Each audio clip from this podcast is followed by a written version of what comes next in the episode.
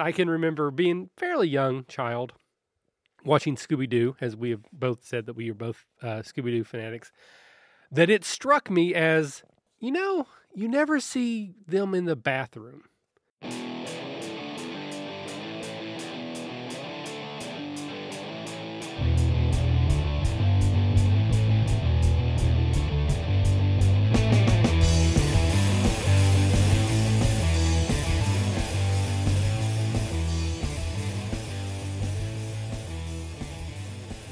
Hello, and welcome to Table Topics, the general advice and discussion podcast from the RPG Academy.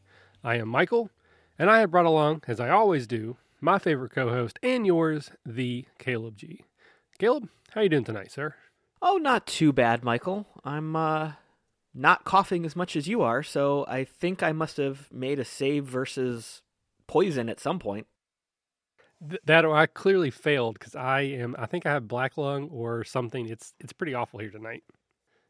But we're here to talk about some exciting stuff, including AcadeCon. And I know for some of you, you don't care about AcadeCon. So just fair warning about 10, 15 minutes or so is going to be dedicated to AcadeCon because for us right now, it's very important. It's very big news and very exciting. Uh, we will try to get that out of the way first this time, and then we will do the rest of the show. So rather than just stopping before we get to the end, this time you can skip forward a little bit. But before we get into any of our topics, we're going to do what we always do take a quick step back and talk about why we're here. Now, Caleb and I like to use these table topic episodes to share some of the wisdom he and I have gleaned from our many years of playing tabletop RPGs. But we understand that the advice we share and the opinions we give may not be applicable at every table every time. But there is one piece of advice that we feel is pretty universal. And Caleb, what is that one piece of advice? If you're having fun, you're doing it right. That is correct, sir. So, no matter what game system you play, or what edition, or what rules you use, don't use, or misuse, if you're having fun, then you're playing the game correctly. And then we also want to give a quick way to get a hold of us in case we do have some new listeners that would like to interact with us or ask us some questions. On Twitter, I can be found at the RPG Academy. And I am always available at the Caleb G. If you would like to email us, then you can email us at podcast at therpgacademy.com or Michael at therpgacademy.com or Caleb, what is your email address? Caleb at therpgacademy.com. Never going to remember that. It's so complicated. I apologize. I think I made it up, so it's my fault. Everything's your fault. Pretty much. So uh, before before we even get into the AcadeCon news, because I guess it's kind of related, we have a new sponsor, not just for AcadeCon, but for the show as a whole. What? that is our friends over at EasyRollerDice.com. If anyone was around for last year's AcadeCon, you know that they gave us a ton of prizes. They probably, I thinking back, I think they probably gave us the most of anybody as far as individual prizes that we had to give away. They've been very supportive and very generous to us as a show for for quite a while. We are an affiliate of theirs. If anyone would like to buy some EasyRollerDice.com merchandise, if you go to our website, there's a link. You click on it, we get a small percentage of whatever you pay uh, for going through our link. But they're actually going to sponsor basically our show, and they are going to do that in a couple different ways. Uh, at AcadeCon, they're going to provide some free dice, and these are the super sweet metal ones that are truly awesome uh, to all of our VIPs and all of our special guests. And then they're going to try, no promises just yet, they're going to try to give something to everybody. So everybody who shows up is going to get uh, hopefully something in their swag bag from easyrollerdice.com. So I just want to thank those guys. To be clear, I actually contacted them. It wasn't like they just said, "Hey, here's some money. Will you please, you know, shill our products?" I really like their dice, and I was like, "Hey, would it be cool if we could get more of them?" And they said yes. So it's awesome.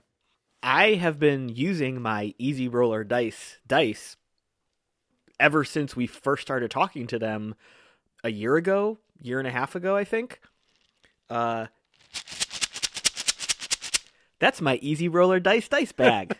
that's right here by my computer. I have mine as well. They did. They sent me a copy of the, or a set of the metal dice, and I've said before, I I wanted a set of metal dice, but uh, they're really expensive, you know, and I'm kind of cheap. And then on top of that, most of them are hard to read. And I've said before that clarity of the die, being able to read the die, is very important to me in my old age. And I, again, I know this sounds like we're just shilling for them, but it's truly, I just really like their dice. They're easy to read. I love the heft of them. So I am super excited that they want to partner with us uh, for AcadeCon and beyond. So let's move on to AcadeCon proper. We are exactly one week into the AcadeCon Kickstarter currently. This will probably go out on Tuesday, which means at that point we'll be 11 days into the uh, campaign. We are just over $5,200, almost 53. We're about 65% of the way there.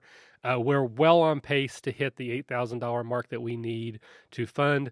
I don't know if we're going to get to the 11,000 that we need to bring in all the special guests, but we have some backup plans in place. So as long as we fund, there's still a chance that we're going to be able to do all that because we we we kind of built in time. It's actually one of the biggest reasons why we did the Kickstarter as early as we did was to give us time for Plan B, C, D, and E uh, to get additional revenue if we needed it. But I still think we're going to fund pretty easily. We still have a lot of badges left. We've we've started to get some more sponsorships are rolling in, including EasyRollerDice.com. We have some others that we're working on, and um, but we still need we still need people to buy badges. If you can't come out to AcadeCon, but there's still a lot of ways that you can help us. And right now, the biggest is those virtual games. I'm not sure if everyone is fully aware of that, but we have many of our podcasting friends and part of our network, as well as Caleb and myself, are willing to run a one shot game for four to five players, you know, three to five hours or so in exchange for a donation. It's still a donation. You're still giving us money towards AcadeCon, but you're getting something in return, and that something is a game. With um, Matt has one, I have one, Caleb has a couple.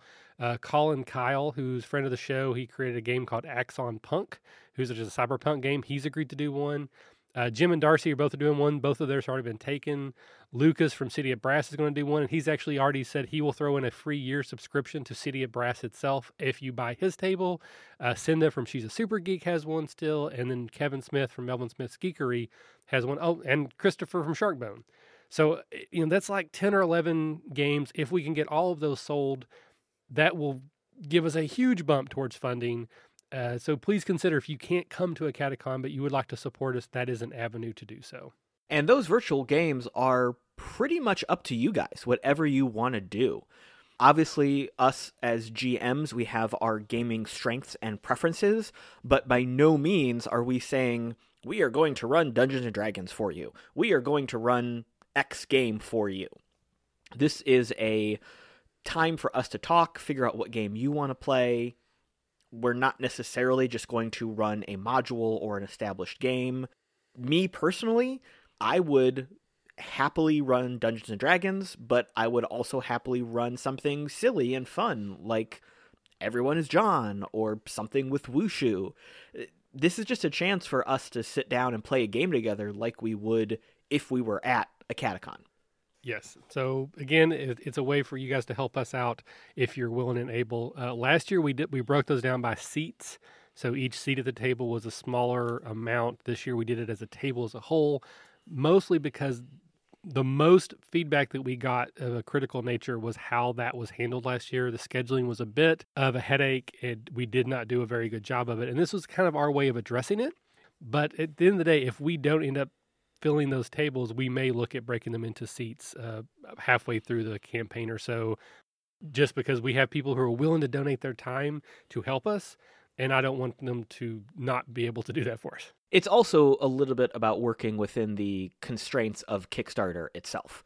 Kickstarter is a fantastic platform for doing the type of thing that we're doing, but it does have some unique restrictions that we have to figure out how to work with. And these virtual games are a tough nut to crack. so we're just experimenting. We're trying to figure it out. So we'll see what happens. Yeah, the the other option we looked at was to make multiple pledge levels per seat. So you would actually have Christopher Sharkbone podcast seat 1, Christopher Sharkbone podcast seat 2, and we have to do 5 of those for every person. We have 12 of those. Doing the math, that's 60 different pledge levels just to cover those virtual games. And Caleb would have literally died if I tried to do that to him. He's already freaking out on how many pledge levels we have. He would have just keeled over dead and haunted me for the rest of my days if I tried to do that to him.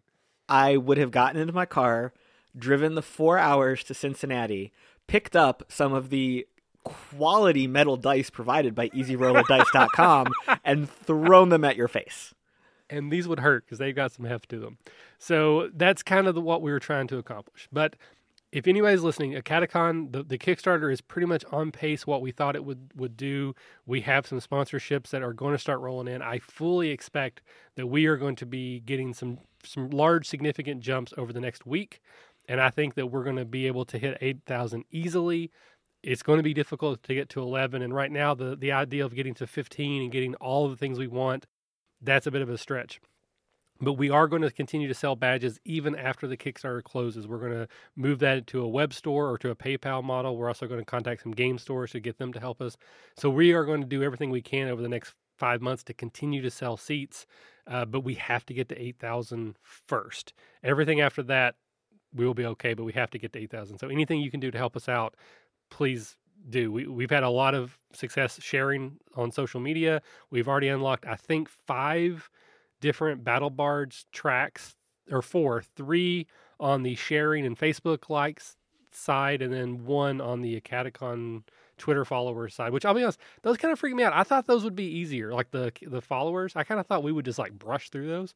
It's kind of surprised me that that hasn't gone as fast. But there's the the total possibility of getting ten tracks from Battle Bards as well as two adventures from City of Brass just for continuing to share the Kickstarter link and help us promote AcadeCon on social media, liking our Facebook page, following us on Twitter, and then retweeting the Kickstarter link. So just keep doing what you're doing. We will get there. I, my goal was to get all of that. Like I, I kind of thought that would be easy, and I really want to make sure we get to all ten of those, all ten tracks and the two adventures. Like that should be an easy gimme for everybody who's coming, as well as all of our virtual swag bag donators. So, anything else on the AcadeCon before we move on, Caleb? I would just like to say we have a lot more room this year, and we have come nowhere close to filling even a fraction of that room at this point. Guys, if you came to AcadeCon last year, if you heard us talk about AcadeCon last year, the room was on the small side, and we filled most of it. We have what triple the space this year, four times the space this year closer to five times. Five times the space. We have a massive room and we don't have that many people coming. We have a lot of room to fill, guys. Don't think that we're running out of tickets. I'm really surprised that more tickets have not sold at this point. So, you guys are doing awesome in telling your friends. We've heard great stories about people sharing how they told a friend or someone at a game store, and that person came in and bought a ticket. That's amazing. Please keep doing that.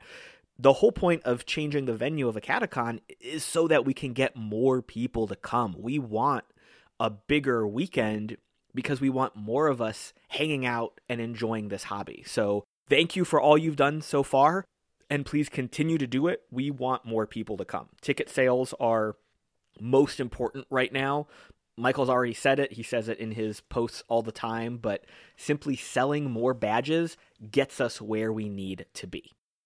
That is enough for AcadeCon. So if anyone did want to hear about the AcadeCon stuff, hopefully this is where you fast forward to, and then we can continue from here.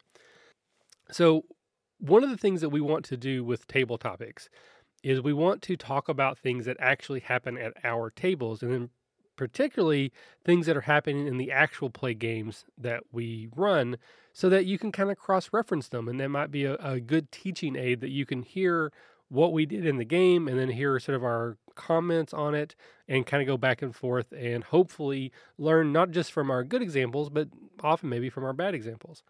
We are currently running Wrought Iron, which is our new 5e game that Caleb is DMing. And our seventh episode just came out.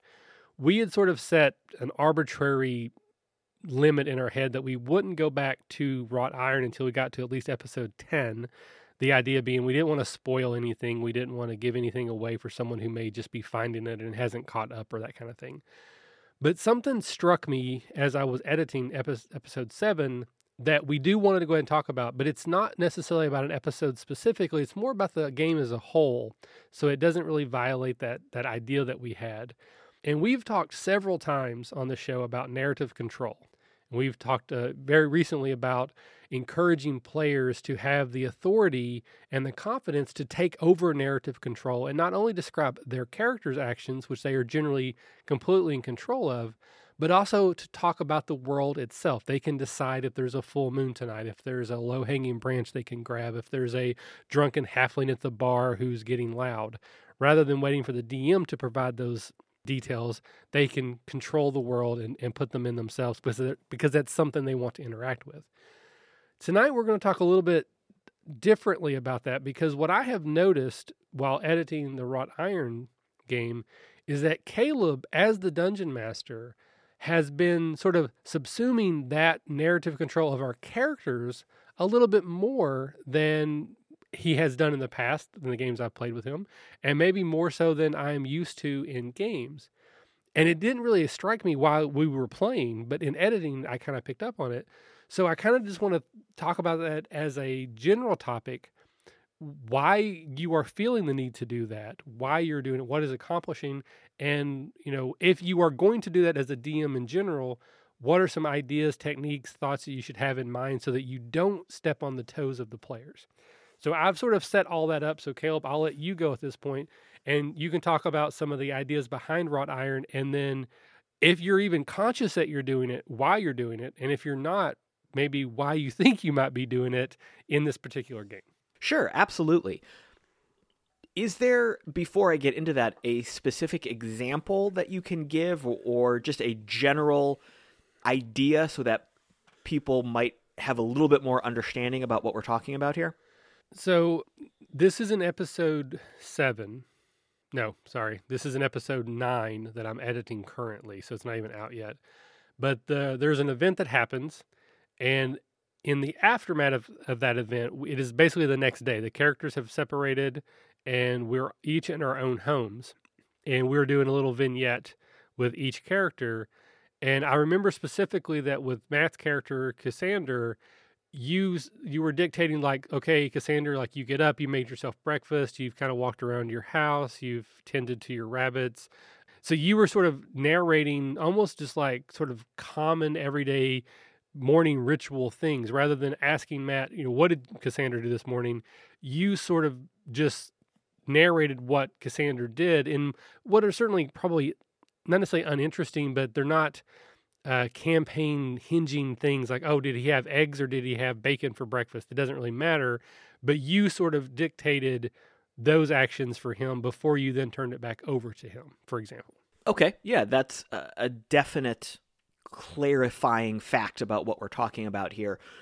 To be perfectly frank and clear, that is not something I was really consciously doing. I didn't even realize I was doing things like that until we brought it up uh, during our last session that we just played the other day. And it was kind of an offhanded comment that you or Scott made uh, about what was happening. And as soon as you said it, I got really worried. I got really, really ups- almost upset with myself because I was worried for a minute that I was being a type of GM that I try very actively to not be. I do not want to tell a story that you guys simply interact with. I am really striving to structure the story that you guys are telling and I'm I almost started second guessing myself because when we started planning wrought iron, I had a, a very general idea about the content of the campaign. And and I've said this in the articles that I've been writing as a follow-up to each episode. I knew the opening scene. I knew how I wanted to visually see it playing out as if it was a movie or a television show. And I know that events will take us to a big twist surprise at about the middle of the campaign. And I'm still structuring exactly how we get there and why it happens. But again, I see visually in my head what that moment entails, uh, as if it was the cliffhanger at the end of a season finale kind of thing. I have that idea in my head. So I know how I want us to start. I know something that has to happen in the middle, but everything that happens between those two points and exactly what happens after the fact, I have not clearly defined. And my intention is to let you guys define that story and tell your story with my own guidance to getting to these exciting interjections. This is my my contribution to the story are these few little points. I'm trying to let you guys define everything else. So when you guys brought up what was happening, I was really worried that for a minute I was being a little bit too heavy-handed with the story. But based on our conversation, I don't think that's what's happening. And I want to jump in there because what I think is important to set you you at ease is that I didn't notice it while we were playing. And if I did, then I might say, okay, maybe we are leaning too far in that direction because as a player, I'm then feeling like you're dictating too many of my actions. But it wasn't until I, I was editing. And again, I'm on episode nine at this point, And then it was like, huh. And I just started thinking about it. And, and there I could, I could remember other instances where you were doing this. So it, it just got my wheels turning. I was like, that's kind of interesting. I wonder why he's doing that. And having talked to you a little bit about this when we were recording, you weren't consciously aware. So then I started thinking, okay, so why does he need to do it? And what I've come up with is because we're all stupid. we have been just, I mean, again, I'm having so much fun with Wrought Iron. And I think Army is probably the most complex character I've ever played on any of the campaigns. And I don't know if I'm doing it well, and it may not come across that way, but there's a lot of layers to RME, and I'm really enjoying the exploration of that. But I'm still Michael, and we're still doing goofy things. And and just for example, we recorded was it last night? Yeah, it was last night. We recorded four hours. I think we actually played the game for 35 minutes. There there was a point where I almost said, "Do we just call it?" Because we had two straight hours of just around, and it was fun. Like we were all laughing. I, I think it was one of those things where just maybe you just don't try to push it. You know, we we needed to do that for some reason. I know a couple of us were having some stress in our lives, and I just think it was a, it was actually kind of nice to just you know around with your friends and and tell jokes.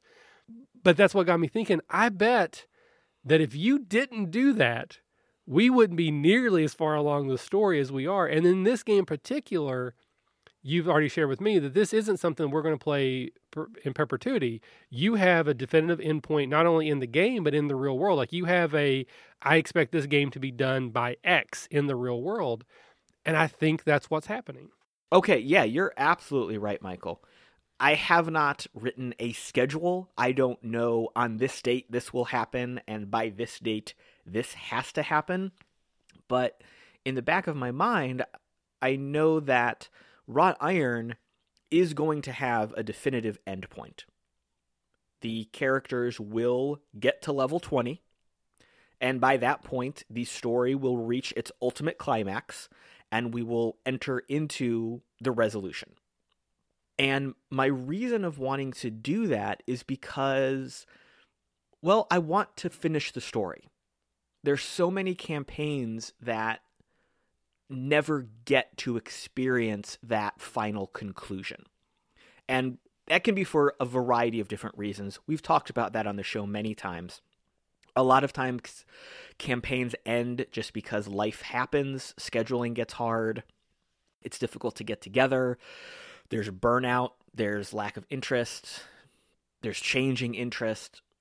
But I want to give this story justice. I want to say, hey, we started with this great, interesting world, these dynamic characters. We're going to watch them evolve. We're going to watch some interesting, dramatic, intense things happen to them. These characters deserve an ending. So when I'm approaching preparation for our wrought iron sessions, I know in my head we need to keep the story moving. We need to get from A to Z in a home campaign where we just want to play to have fun, I'm not preparing a game like that. I'm just telling whatever story is best in that session. But for Wrought Iron, we're moving forward. We have to make progress. So I think the reason that I might be narrating a little bit more and trying to build that momentum back into the story is simply because we need to get the story moving. And yeah, I think it would be great if we could just screw around and narrate as we need to and and just let crazy little things happen. But as a quasi professional storyteller and podcaster, I know that I need to play to the listeners. I need to keep these episodes moving. So when I say, all right, it's morning, you've done this and this, what happens next? What do you guys do? And that pause goes on just a little bit too long. I know I need to step in and provide some motivation. And I'm not trying to take over narrative control or take away any choice from you or Scott or Matthew. But I know that the four of us will just devolve into jokes and tangents and not go forward. I want to make sure it's it's clear that I don't want it to seem like Caleb is saying one thing but doing the other. We had a, an entire session that was born from an idea I had based off something that I did in the game. So it's not like you've written a story and you're putting us into scenes. Like there was this was a scene that you said would not have happened if I hadn't said, you know what would be cool based on what happened. This makes sense. And you're like, yes. And we, we devoted an entire session to that. So I don't think that you are just pushing us along this story that you have in mind. There is there is still a story. There is plot that is happening, but you're not just saying, okay, you're now doing this. I guess how I'd say this is like there's never been a time where I'm like, okay, Army's going to do this, and you've said no, Army wouldn't do that. You know, if I want to punch a guard or get drunk and get naked on the beach, you've never said no army wouldn't do that. You're not dictating anything that matters. I, I think it's it's an, a narrative technique that you're using. It's almost like like improv games. This is all the setup, but you're just doing it multiple times. It's not just like, hey, you're all in a tavern, go. It's you're all at the tavern, go. Okay, you've now had that scene. This has now happened. Now go okay, this is now happening because all the things that you're you've taken over have all been very mundane. Again, it's literally like what you had for breakfast, how much time you spent getting dressed the next morning. But it still was just an interesting observation that I that I pulled out, and so I started thinking, when would you need to use this? Because we are doing a podcast. We're fully aware that we're doing a podcast, and we hope that we're doing it well. So we know that there's an audience besides the table itself that's, that might be listening, and we want to make sure that we're providing that content. Not everyone has that need, but there is one particular type of game that I think this does translate directly to, and you know it happens to be near and dear to our heart: conventions. If you're going to run a game at a convention, unless it's something that you you know you regularly do and there's multiple sessions which there are exceptions but 99% of the time you run a game in a convention you've got three to five hours. You need a beginning you need a middle and you need an end. And i can tell you right now that if you put me matt and scott in a convention game we are not going to finish it. We we are very likely not going to get out of the first room because we're going to be doing silly stuff but it's going to be in character stuff. We're going to be talking to each other and talking about the weather and all kinds of other stuff. So i feel like that is a time that translates like like basically our game because we know it's being recorded and because we know that we want to have an endpoint at some point in time it's sort of like a convention game in that regard. And i think it's an acceptable technique to use in those situations. You're absolutely right michael. This is all about pacing. This is all about understanding the dynamic of telling a story. Sometimes in some games the most fun you can have is not telling a story and simply experiencing the world and experiencing social interaction between your characters and this world you're playing pretend in. If we sat down with our wrought iron characters and our wrought iron world and we weren't recording for an audience, we absolutely could let ourselves go crazy and just kind of screw around in this world. And it wouldn't matter because it'd just be the four of us having fun on a weekend or an evening. But when we are working within the time constraints and the reality of trying to get a specific thing accomplished, we have to work within the mindset of we need to progress from point A to point B. And that same mindset a lot of times does happen at a gaming convention as well. Now, if you're playing a game that doesn't have that type of constraint, or you're not playing a module, you don't have to worry about finishing a certain type of event, this might not apply. But in general, most convention games are about getting through a series of events, going from beginning to middle to end. And as a GM, you sometimes have to take a step back and kind of watch what's happening as if you were an audience. And in those moments where events might be going off track a little bit, what we've been talking about here is a way to get things back on track while still allowing for your players to be in control of their characters and what's happening. This is a technique that can be abused. And I think for many newer GMs, they probably wield it too clumsily. And it has probably led to some bad experiences, which is why there's there's sort of a, a an anathema to it that you know the, the DM controls everything except my player's actions. So I definitely want to caution people about doing this not realizing that you're doing it. Like I, I think it, it's for the most part, it should be a conscious effort, and be aware. Read your table, and again, it, it's not like I'm going to. Well, actually, I'll give a, I'll give a bad example as a good example. I've I've mentioned many times before. I played in a game that didn't go well. I got really bored. That's when I started making my own uh, game table again, like basically reform my group. One of the things that happened in that game right off the bat that should have been a warning light is we had our characters were traveling through a forest and there was the DM said we see the bright lights on the horizon and essentially there's like a forest fire. And as characters, we basically decided that hey, we didn't care. That has nothing to do with us. We're gonna just, you know, ignore it. And the DM said to one of the character or to one of the players, No, your character is a ranger. You would not care about you would not not care about this. I, you have to go deal with this forest fire. And that is the part where i think it's intruding. And again it's very classic railroading like hey i have an encounter planned. You got to go fight the fire elemental. You can't just ignore that. That is not what is happening in your games. Uh, that is not where I feel like you're in, imposing on me your actions because if, if I don't do this, something will happen that will mess up the story and it's it's just very sort of a subtle technique to keep us moving at least in the right general direction of the way we need to go for the story to make sense. And i think that's i think that's where the technique can be used can be used effectively but absolutely be aware watch your table and if someone sort of has that sort of you know head back like what?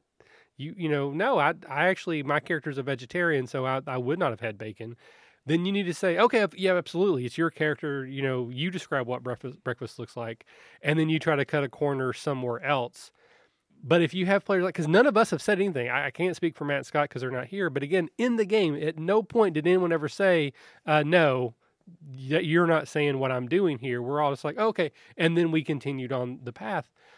Um, and it's something that I, that I know I've done. I know I'm, I'm rambling because that's what I do, but but I've done this a lot in, in Dark Discovery. There was um, the the episodes that are out in the in the in the, main feed, it ends with all the characters jumping on the boat and basically fleeing. And the next game started with okay, three hours have passed. You guys are all now back in the galley having a conversation. I've kind of done the same thing, but rather than doing it for an individual character, I just sort of did it as a whole. And I think, I think that happens a lot. We just don't think about it. Where you say, the night passes, you get up the next morning, and you're you're on your way back. You know, like, like you're walking through the woods to the cave of Nevermore, and the you know the DM will say you've traveled for three days. You're now a day's walk away, and I don't think anybody would blink an eye at that. But it's still the same thing. You know, I could have a character who's like, no, I want to have a moment. You know, I want to go talk to a squirrel because I'm a ranger and I like talking to squirrels, and so I, you know, give me my moment to talk to the squirrel. And I think you say, okay, sure, yeah, we'll we'll have that scene now but you still don't necessarily undo the fact that it's now been three days and you're now one, you know, you're a couple hours away from the Cave of Nevermore because that's where the story needs to go next. I don't, again, I know I said a whole lot. Hopefully some of that made sense. Well, we're really talking about fast forwarding through the mundane and focusing on the exciting parts. If we want to make a reference here, let's look at The Lord of the Rings. There was a whole bunch in those books about walking. In the movies, that was a five second scene. Hey, here's guys walking across the horizon. Oh, look, there's a fight. Montage. That we're we're montaging here is what we're saying. The reason I think we're okay with this is because we know we're playing a game. We're not playing real life. We're not simulating real life. While the game system we're using has an element of simulation within it, we're sitting down to play a game, meaning we want to play the exciting parts. The things that we narrate and montage and fast forward through are the cutscenes in a video game. The things that you always wish you could kind of hit B and skip through, that's what we're doing. Because when we're playing Dungeons and Dragons, do we care about making breakfast and feeding the livestock and going to the market? No, because we do that in real life. We play Dungeons and Dragons because we want to fight some monsters and explore and talk to NPCs and be murder hobos because that happens sometimes. We're playing a game to do the things in the game that make the game interesting. So this is my observation here. Is I agree with you. But I think what what is interesting about what you're doing and why it has sort of stuck out to me now is that you are fast forwarding but you're including the details. And I think part of that is you being a storyteller and, you know, again, someone who likes to write and you we're still building the world. And those small details can sometimes flesh out the world. So it's it's not like you're saying, okay, Cassander, you woke up the next morning, you've made your breakfast, go. You are including the details of, you know, you get out of bed, there's a nightstand to your left, you you know, you pick up the book that you were writing in the night before, you shuffle across. So it's like you are using very descriptive language but you're still narrating so that we get from point A to point B. So you're fast forwarding, but you're including details that aren't necessarily crucial, but they're world building. They're you know they're scene setting details, and I, I think that's the difference between just saying, okay, three days have passed, you're now a week, uh, an hour march from the cave, to you know saying you guys spent three days in the woods and while you were in the woods you did this and you did this and you did this and and adding those types of details. And i think that goes back to again you being a storyteller and being good at narrating that way so that you set the scene. And the reason i do that is because we are recording a podcast we are playing with a purpose in these sessions here if we were playing our home game i would probably be more likely to say okay Three days pass, we're in the woods, there's going to be a fight. Three days pass, hey, there's a dungeon, let's explore it. That kind of thing. But we are creating audio only entertainment. So my instinct is to try to provide these narrative description details. See, I think there's a, there's a nugget here. I think we've got to the nugget. Hopefully, is this is something I have been thinking about that there is a communal experience when you play a game like Dungeons and Dragons that you share with the people at your table that transcends the mechanics. And those are the things that become stories. And we've said before on the podcast where we don't use maps and minis because it doesn't make good radio for me to say, I move there and attack that one, because it doesn't. But I guarantee that if we were to play out a large scale battle that I have set up properly through the game, and the very last thing that happens is one of my players says, I move there. I use my daily attack power, and I'm going to use this thing to give me advantage. And that person rolls, and let's say they got a 20 because it's truly epic, and they t- did enough damage that they killed the main bad guy. Someone listening to what we said, we just used mechanics. I move 30 feet, I use this feet, I roll my, my thing, I got max damage, and I killed the bad guy. The next day, when we're all talking about what happened, we're going to tell that story like Lord of the Rings. The way I slid under his attack and I shuffled into position out of the shadows and I used the dagger my father gave me and I've had for 20 levels and I you know and you're going to tell that story narratively because you experienced it that way even though you're describing it mechanically. And I think that's what we're getting to is that because we are aware that we're a podcast, we are trying to share that same experience we already have at the table with an audience that just listening, if we said I move there and attack that one, would be boring as crap.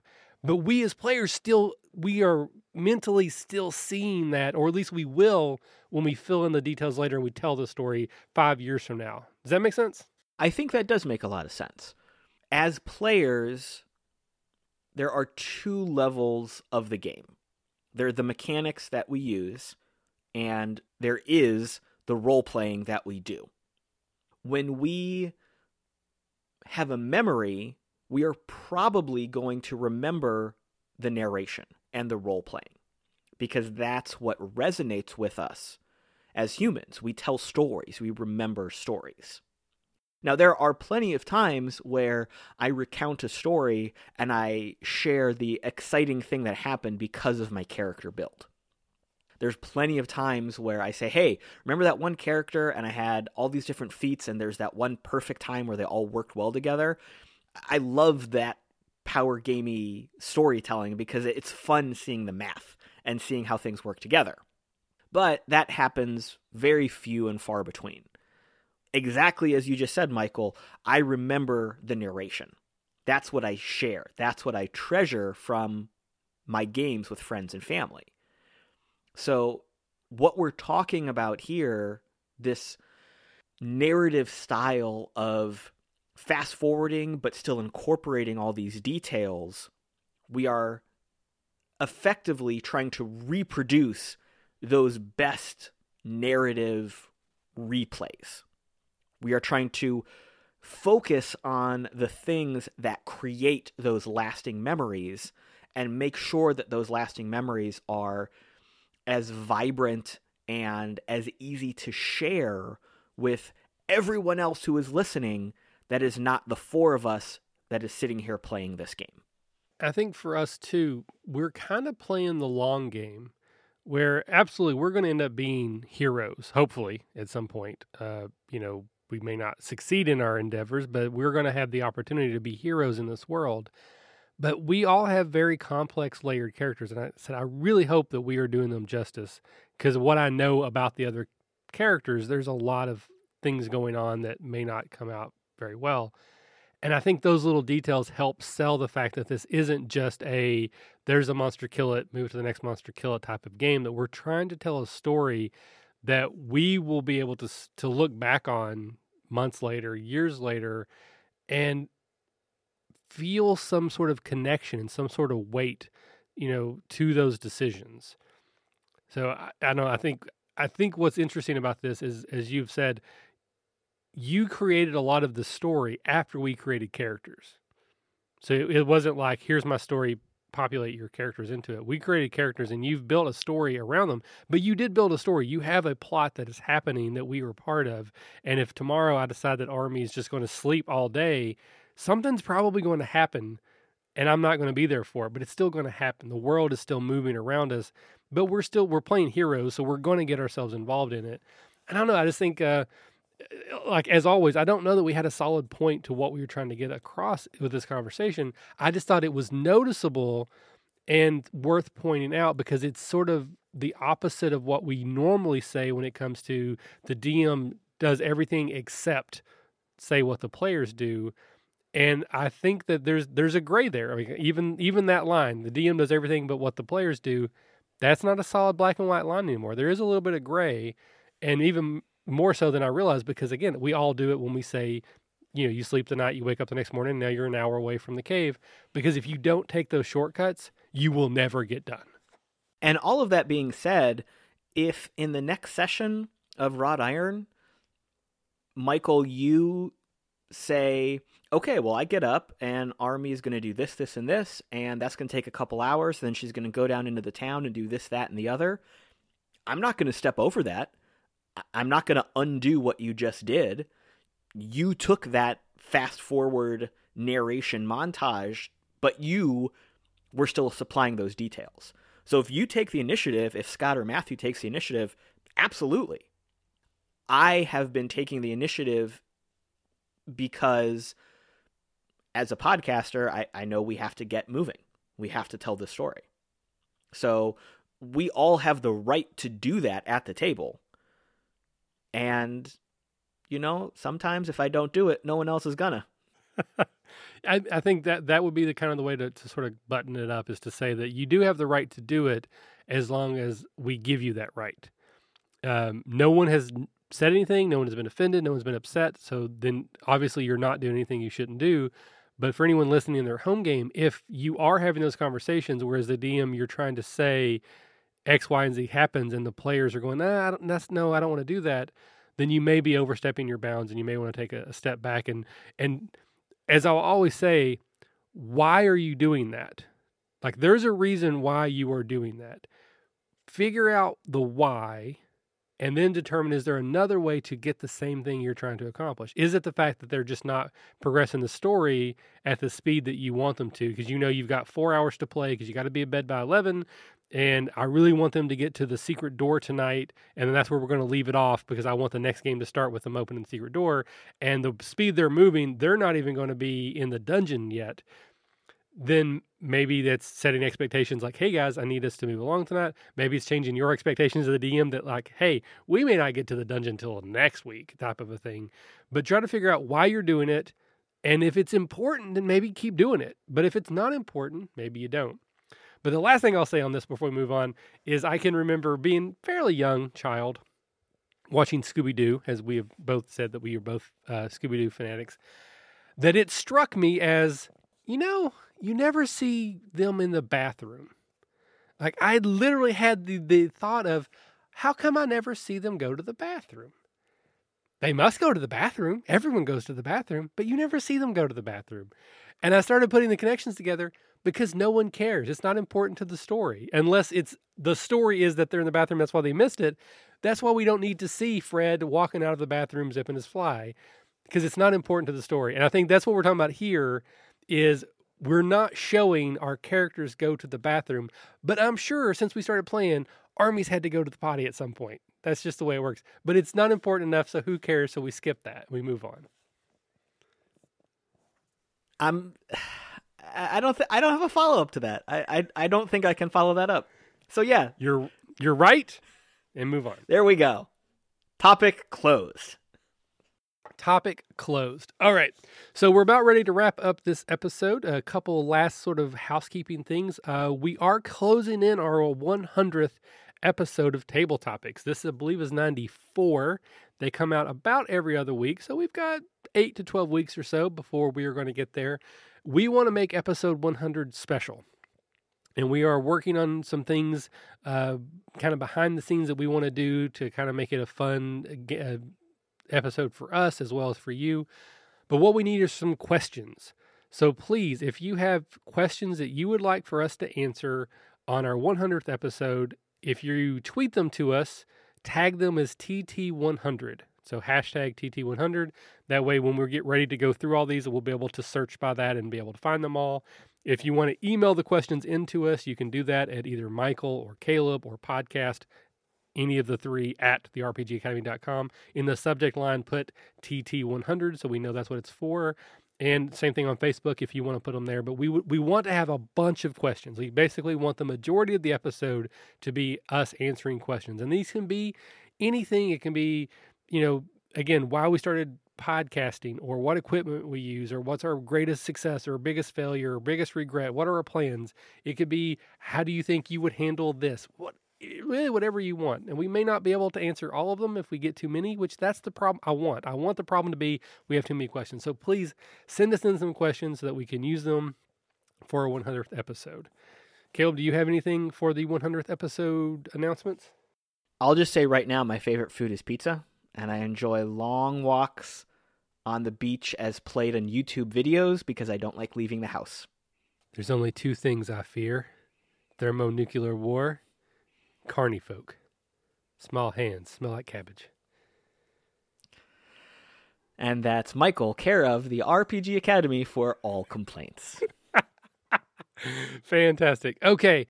So basically, the last thing tonight is we do have a new five star review that Caleb in his dulcet tones will read. And then just a reminder that we are still running the Academy or the uh, Gen Con slash AcadeCon contest. It's not really a contest, but anyways, it's a, it's a review drive. That's what we should say. It's a, re, a review drive. We're trying to get more reviews on the podcast, either on iTunes or on Stitcher. Google Play now exists. I don't know if there's a way to review on Google Play yet, but if there is, leave us something there too. But essentially, the way it works is between when we started it up until July 15th, for every 10 new reviews on either iTunes or Stitcher or Google Play, if that's a thing, we are going to give away a prize pack. And that prize pack will include $30 at Gen Con for someone who's at Gen Con. So you can buy dinner or buy the new game that you want or buy gas home, whatever, and a free badge to a AcadeCon. If you've already backed a AcadeCon through the Kickstarter, we'll refund your money or we'll we'll figure out a way to make it equitable to you for winning. Uh, but that's what we want to do. We've already crossed the first 10 threshold. We are now on to our second. So we are closing in on the two of those prospects being able to be given away up until July 15th. So please, if you have yet to write us a review, please do so. It does really help us out. It helps us in the algorithm, gets more people to see our show, start listening to our show, and hopefully become part of our community. So with all of that out of the way, Caleb, please read our newest five star iTunes review. Alrighty, so this review comes from Widak Retsem. Sounds like what? it's a new pharmaceutical, I think. Oh, is that the one that makes your thing go whoo, but it makes your huh, go up? I uh, don't know, but maybe we have big pharma that's going to support Academy. Hey, yeah, I'll take experimental drugs. Experimental drugs leading to a new role play. Hey, N- next year's actual play, we will all be on these drugs, and we'll see what happens. Kids don't do drugs. It's bad for you. Okay, very bad. Drugs are bad. So, Widak Retzim titles this review If You're Not Having Fun, You're Doing It Wrong. I'll let that sink in for a minute. That's pretty catchy. We should put that on a t-shirt. I like the other one better. and Widak Retzim says, I love this podcast. I have finally caught up after months of listening from the beginning. That's dedication right there. That's wow. We have a big backlog, and I applaud you, sir or madam. There is something for everyone, from campaigns to one shots to interviews to rules discussions, with a mix of fun and information in all of the segments for new and experienced players and GMs alike. My only real criticism is that Michael worries a bit too much about the early audio quality, clearly not up to other later standards, but totally enjoyable anyway. I have attempted their advice and strategies in my games to great effect. I could waste an hour of your time writing about how great this podcast is, but you'd do better just listening for yourself. Too long didn't read. If you like role playing games or are curious about them, give this podcast a listen. That's a great review. I'm surprised you didn't censor that one because it kind of called you out. Well, but it called me out for it, it's like a like a compliment in disguise because he's basically saying that our audio isn't bad and that everyone should listen. Where I sometimes go, "Oh, some of our old episodes are bad, so if you want to skip them, you can." So you know, It's it's like a it's an the opposite of a backhanded compliment. it's an informa brag. Okay, there you go. Yeah. But this is what's really interesting to me, actually. That and I I think I mentioned this on another show at some point in time. There's now been a person, at least one, who in, we'll say, a three month span, has listened to four years of my life condensed down to three months. The growth of our show from, again, when no one listened to this month, which is our best month ever, the health issues I went through, uh, you know, changing jobs, changing co-hosts, adding show topics. Like there, that is such an. I just, I kind of want to just talk to that person because I don't think anyone can actually view their own life in that way. I, I I kind of find that very interesting. I would love to be able to do that myself is to go back and go, that was four years of my life condensed into three months. And how would I see that growth and how would I feel about it from an outsider's perspective? I find it fascinating. I don't know. Maybe it's just me. It's probably just you. Probably. Okay, so enough of this. We will wrap this show up. So this has been Michael and Caleb, and we'll see you next time.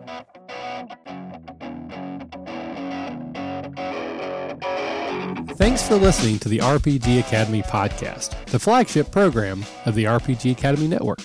If you enjoy what we do here, then please check out therpgacademy.com and visit our site partners for additional entertainment and gaming advice. We do this out of love for the hobby and for you, our fans. The podcast and site content will always be free for you to enjoy and utilize. But we do have expenses related to the show.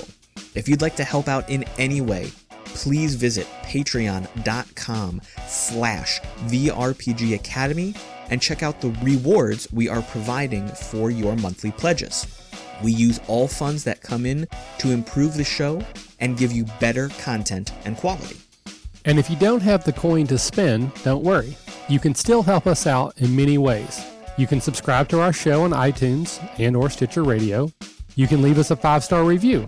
Also, if you clear your cookies and you visit Amazon or the DriveThruRPG site through our portal, we get a small percentage of what you pay, and it doesn't cost you anything extra. Just like any RPG, our site works best with open lines of communication. We love talking with our listeners about everything. Please contact us with any questions, concerns, and comments that you have. We also love to hear feedback and experiences from your own games. You can email us via podcast at therpgacademy.com and reach us on social media such as Facebook and Google Plus at the RPG Academy. But Twitter is usually the fastest way to reach us. You can find my favorite co-host, the Caleb G, at the Caleb G. And you can find my favorite co-host Michael at the RPG Academy. Thanks for listening, and as always, if you're having fun, you're doing it right.